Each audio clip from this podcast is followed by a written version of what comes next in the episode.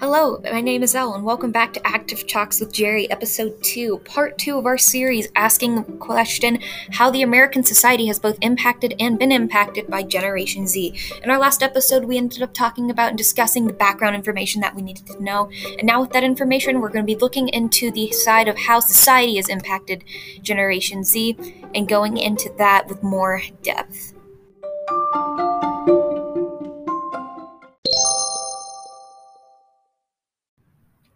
So when looking into society's impact on Generation Z, I knew I needed to take this from both perspectives, looking at both Generation Z's perspective of society and their impact, and looking at society's viewpoint from Gen Z and how they've impacted them.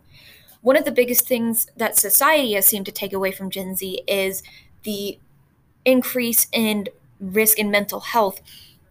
This is something we discussed in our observations by Sophie Bethune. She addressed this issue, highlighting the patterns that caused this. Quote, headline issues from the immigration to sexual assault are causing significant stress among members of Gen Z, those being ages 15 through 21, with mass shootings topping the list of stressful current events, end quote.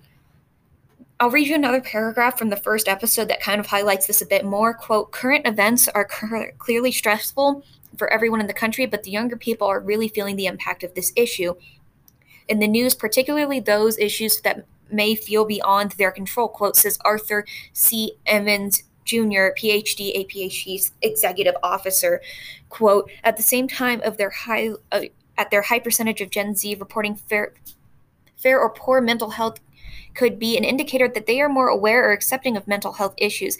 Their openness to mental health topic represents the opportunity to start discussions about managing their stress no matter the cause, end quote from Sophie's article there.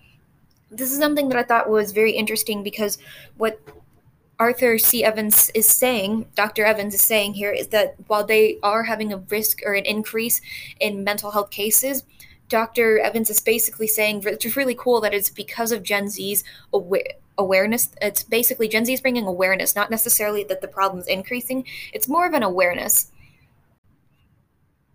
That's another thing I found really critical to this case scenario is that a lot of this is actually being caused. A lot of this in America, the American society is actually being caused. The stress is influenced by school shootings or shootings that are happening around the country. Moving on, we see this, despite this mental health increase, another thing that we've seen recently, and sadly, is an increase in younger suicide rates. According to PBS.org, quote, suicides are on the rise among young American teens of all races, part of a grim national trend that has contributed to the lower life expectancy rate overall, while suicide was the 10th most common cause of death among Americans of the ages in 2017, it was the second leading cause of death among young Americans ages 15 to 24 as of the new released data this past year, end quote. This is something that I thought was very, honestly, kind of heartbreaking, but it's something that definitely needs to be aware that this is the side of how Gen Z is reacting to society, and that this is something that definitely is still, it's a problem, yes, but it's also something that's being noticed and being seen by society, and it's caused society to take a more, it's caused society to take a different approach and aspect on mental health. Then I turned to looking into Gen Z's perspective on how they really see how society has affected them. I turned to my classmates, asking them all, as they'll probably remember, to describe society in one word, and the biggest answer I got, the most common one I got, was chaotic or chaos. And this is something that I thought was very interesting, it kind of spoke to a different side of it other than what we see here in this very clear, organized data. Gen Z sees it as very chaotic. Moving on, another thing that I remember and many of my classmates remember is there's a different kind of pressure put on Gen Z's generation of cleaning up the world. Ever since around early middle school, Gen Z is taught and influenced that they must clean up, pick the world back up, as if there is something to fix, one of these examples being climate change. When digging into this, I also looked into the social media aspect of how Gen Z is portraying this, and I ended up coming across a poem by Austin Payton called Too Young, and I'll read it to you right now. Quote, when looking in deep quote, "You say we're too young to form an opinion or make a decision to separate good from bad and right from wrong. But apparently we are old enough to be used, mistreated, laughed at, and abused. According to you, I am old enough to be beaten and killed for loving a boy, but I am too young to use my voice and speak against being used like a toy. And she's old enough to be raped and catcalled, but she's too young to understand the politics or be appalled by injustice. Enough with this. Older you are, the wiser you are. No, the older you become, the more set you are in your ways you are from when you were young. And if that is what you thought was right back in the day, then chances are nowadays you still think that that's okay. Well, guess what? It's not. I am too young to have my body be used or be called things and stared at like an animal in a zoo. I'm not too young for my voice to be heard or share my opinion from the punishments you deserve for years of mistreatment that you've gotten away with because of a system that benefits you. Well, surprise, that system's not here to stay. It's ours for the taking, and we're done. My mind and my body are two different things, both my mind to use in the ways that I choose.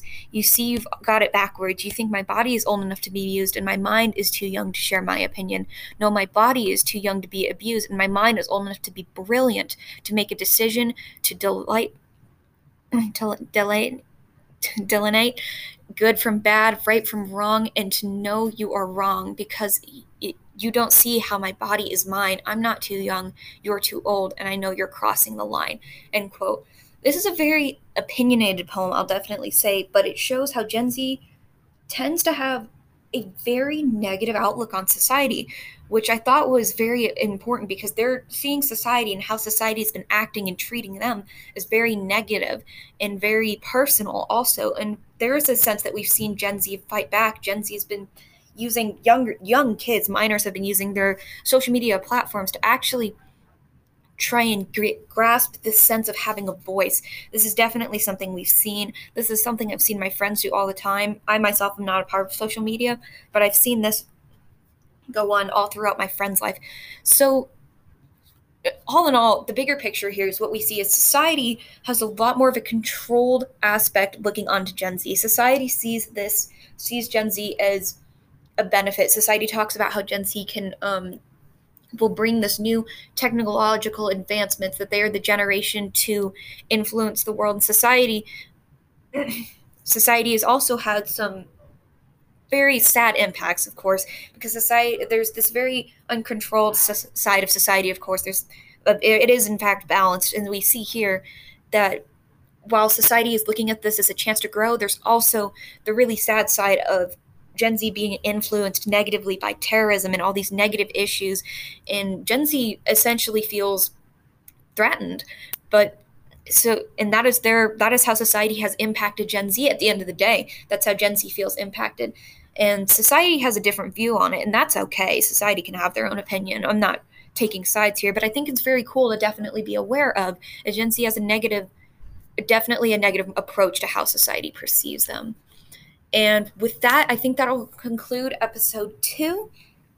We'll go into episode 3 talking about how Gen Z has impacted society. And I hope you enjoyed today's episode, and thank you so much.